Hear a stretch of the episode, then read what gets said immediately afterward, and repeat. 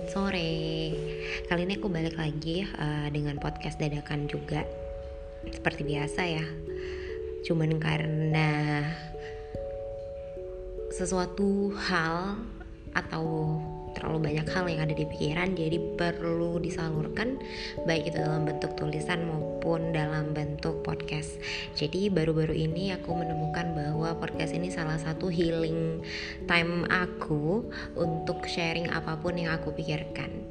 Selama ini aku sering nulis itu di uh, media sosial ya tapi bukan sejenis Instagram, Facebook ataupun sebagainya. Tapi kalau kalian pernah dengar itu adalah Tumblr.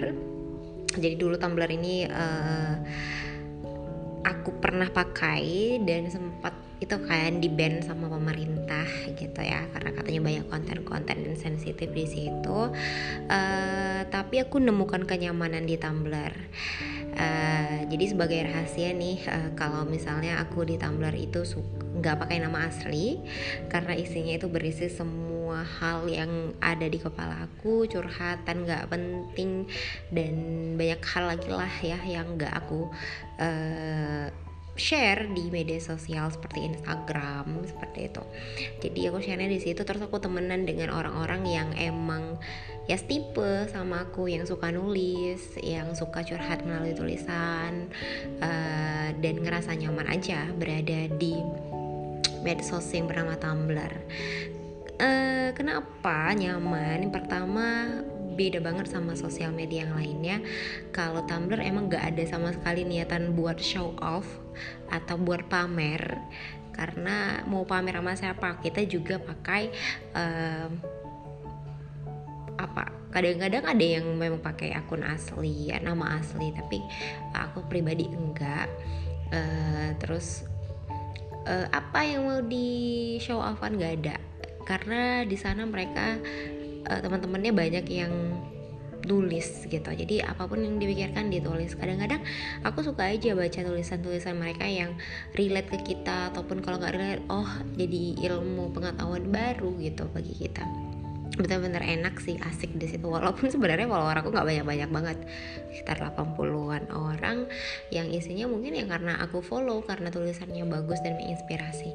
Banyak hal sih. Kalian kalau pingin coba-coba nulis bisa di sana.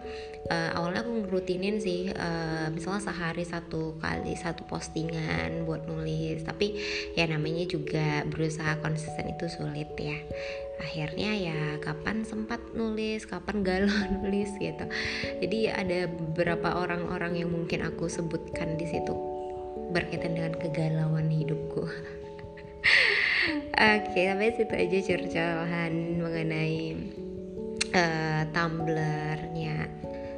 Tumblr ya. Apa sih Tumblr? Tumblr lah ya pokoknya gitu seru. Kadang-kadang mereka sharing beasiswa sharing kehidupan pernikahan sharing kejombloan sharing kegalauan pernikahan uh, kegalauan uh, masa pendekatan ya banyak lah gitu. Oke jadi uh, aku sebenarnya hari ini mau cerita apa ya tadi? Kok jadi lupa? Oh uh, tiga menit nih. Oke okay. uh, Nah, aku ini mau cerita tentang uh, tadi malam. Jadi kebetulan uh, aku dapat kunjungan dari adik dan ayahku ya. Uh, mereka adikku kebetulan mau coba tes CPNS nih uh, di da, bukan di kota aku sih tapi memang 4 jam lagi dari kota aku berada jadi singgah dulu ke sini buat melihat anaknya terus kita uh, ya biasa lah jadi pergi jalan terus uh, karena di sini budayanya ngopi atau cafe shop tuh banyak kedai kopi lah ya. Kita ngopi akhirnya ngobrol gitu. Nah akhirnya pas ngobrol-ngobrol sama ayah di situ kan uh, sama adik-adikku uh, ayah cerita tentang bagaimana perjuangan dia kuliah dulu gitu kan. Ini aku kalau misalnya um, kalau cerita tentang ayah nggak tahu ya bawaannya kayak sedih kenapa? Karena terlalu banyak gitu. Hal-hal atau pengorbanan yang um, dilakukan oleh ayah aku. Tapi sampai sekarang mungkin nggak bisa untuk dan sampai kapan pun nggak akan bisa terbalas gitu. Cerita uh, bahwa gimana sulitnya dulu ketika kuliah gitu. Jadi uh, ketika kuliah dulu memang ikatan dinas. Hmm, tau lah ya udah lama banget tuh jadi ikatan dinas. Uh, jadi guru lah ya akhirnya ikatan dinas. Jadi memang uang kuliahnya gratis tapi kan ada uang makan uang kos yang harus dikeluarkan gitu. Nah ayahku ini kan bukan dari orang yang berada gitu uh, mereka bersaudara. Ada lima orang aja ayahku yang satu-satunya menyelesaikan uh, pendidikannya sampai perguruan tinggi gitu. Yang lainnya um, ya nggak selesai sampai perguruan tinggi gitu. Memilih untuk uh, jualan atau usaha aja gitu. Atau bertani. Ayahku uh, dari kampung uh, jadi punya orang tua yang tidak terlalu lah ya bisa dibilang uh, untuk mementingkan pendidikan. Tapi ayahku ingin merubah nasib lah. Uh, ingin keluar dari desa itu ingin merubah nasib. Akhirnya uh, lebih memilih untuk uh, kuliah gitu. Nah uh, ceritanya saat kuliah dulu untuk memenuhi kehidupan sehari dan uang kos banyak pekerjaan-pekerjaan paruh waktu yang ternyata dikerjakan misalnya jual jadi sales part time untuk TV, radio atau jualan sandal keliling seperti itu. Uh, bahkan kalau misalnya uh, di sebelah kosnya ada di sebelah kosnya ada rumah makan padang gitu. Jadi kalau misalnya mau uh, menghemat sayur gitu. Bantuin untuk penjual nasi padangnya untuk motong-motong sayurnya di belakang. Nanti pulangnya dikasih misalnya satu mangkok sayur. Akhirnya sayurnya lepas tinggal beli uh, lauk atau ikannya gitu. Sedih banget ya dengar ceritanya gitu. Hmm, karena aku uh, cukup nyaman gitu dalam menempuh pendidikan gitu. Kuliah uh, nyaman lah bisa dibilang ya. Walaupun sebenarnya nggak mewah-mewah uh, ya karena memang diajari buat berhemat juga karena budgetnya juga nggak banyak memang dikirimin gitu. Tapi uh, sejauh ini aku bahagia dan happy uh, kuliah gitu. Karena uh, paling tidak uh, makan itu kos itu udah aman gitu. Hanya tinggal kalau misalnya mau beli sesuatu ya harus pandai-pandai dalam menghemat atau mengelola uang gitu. Selain dulu juga aku pernah ngajar private anak SD atau SMP untuk lambat tambahan uang jajan. Tapi itu bukan sesuatu yang penderitaan sih menurut aku. Bahkan aku bangga gitu karena uh, ada suatu hal yang bisa aku lakukan bahkan yang bisa menghasilkan uang di saat aku masih belum selesai atau belum tamat kuliah gitu. Nah jadi kan sedih tuh. Dan nggak tahu ke bawa baper gitu kayak ya aku kuliah sampai tinggi. Terus uh, uh, nggak kekurangan apa pun dipenuhi kebutuhannya gitu. Karena ternyata dalam ayahku uh, selalu punya niat bahwa anak-anaknya tidak akan merasakan kesulitan dalam uh, menempuh pendidikan atau kuliah, uh, maka dia atau ayah yang harus berkorban banyak hal kalau menurut aku. Bagaimana dia memanage uangnya, gajinya yang hanya sebagai guru uh, untuk bisa menyekolahkan dan menguliahkan seluruh anak-anaknya. Bayangkan sebelum kami ini punya pekerjaan atau tamat bisa dihitung sih uh, berapa kali ayah beli baju baru gitu. Jadi kayak uh, bukan prioritas bagi dia bagi dia lebih baik anakku yang baju baru aku nggak perlu um, tahu nggak? Dulu itu uh, ayahku guru di SMA di mana aku sekolah. Tapi aku sama sekali nggak pernah uh, ada yang tahu sih. Tidak pernah ada yang tahu kalau aku adalah anak guru di situ gitu. Karena ya memang uh, demi menjaga objektivitas penilaian guru-guru yang lain juga. Dan itu suatu hal yang enggak perlu semua orang tahu kalau menurut aku. Gitu.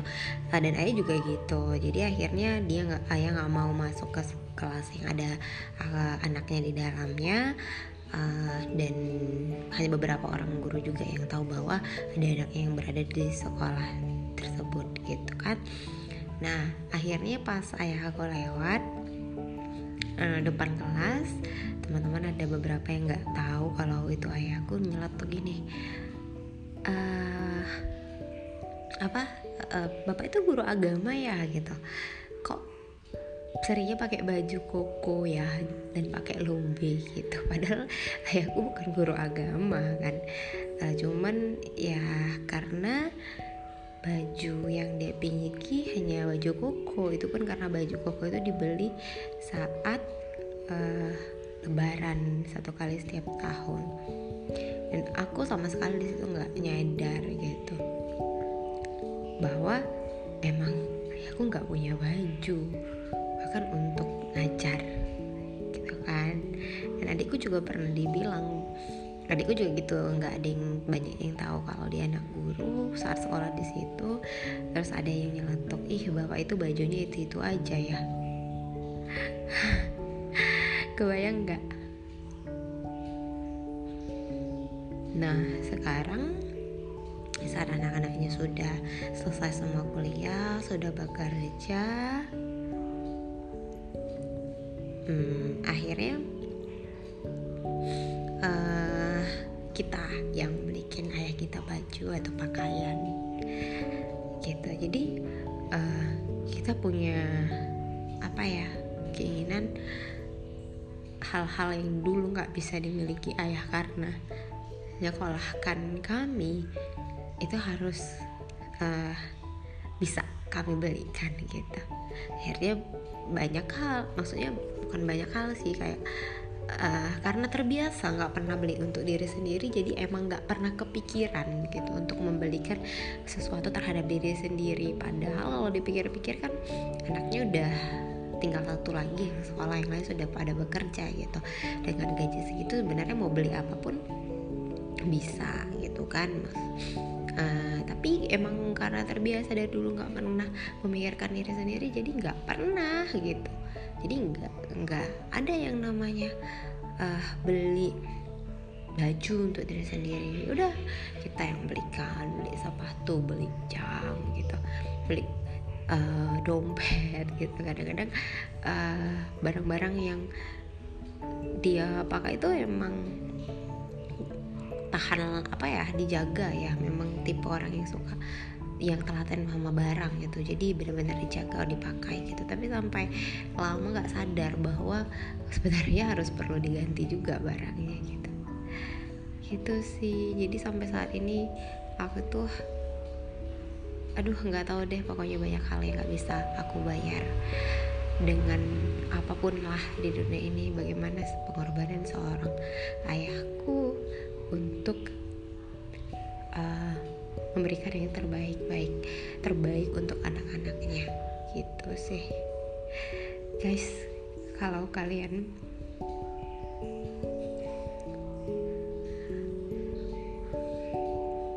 punya ayah yang hebat aku yakin uh, kalian pasti punya sosok ayah yang hebat di mata kalian gitu. Please jangan kecewakan.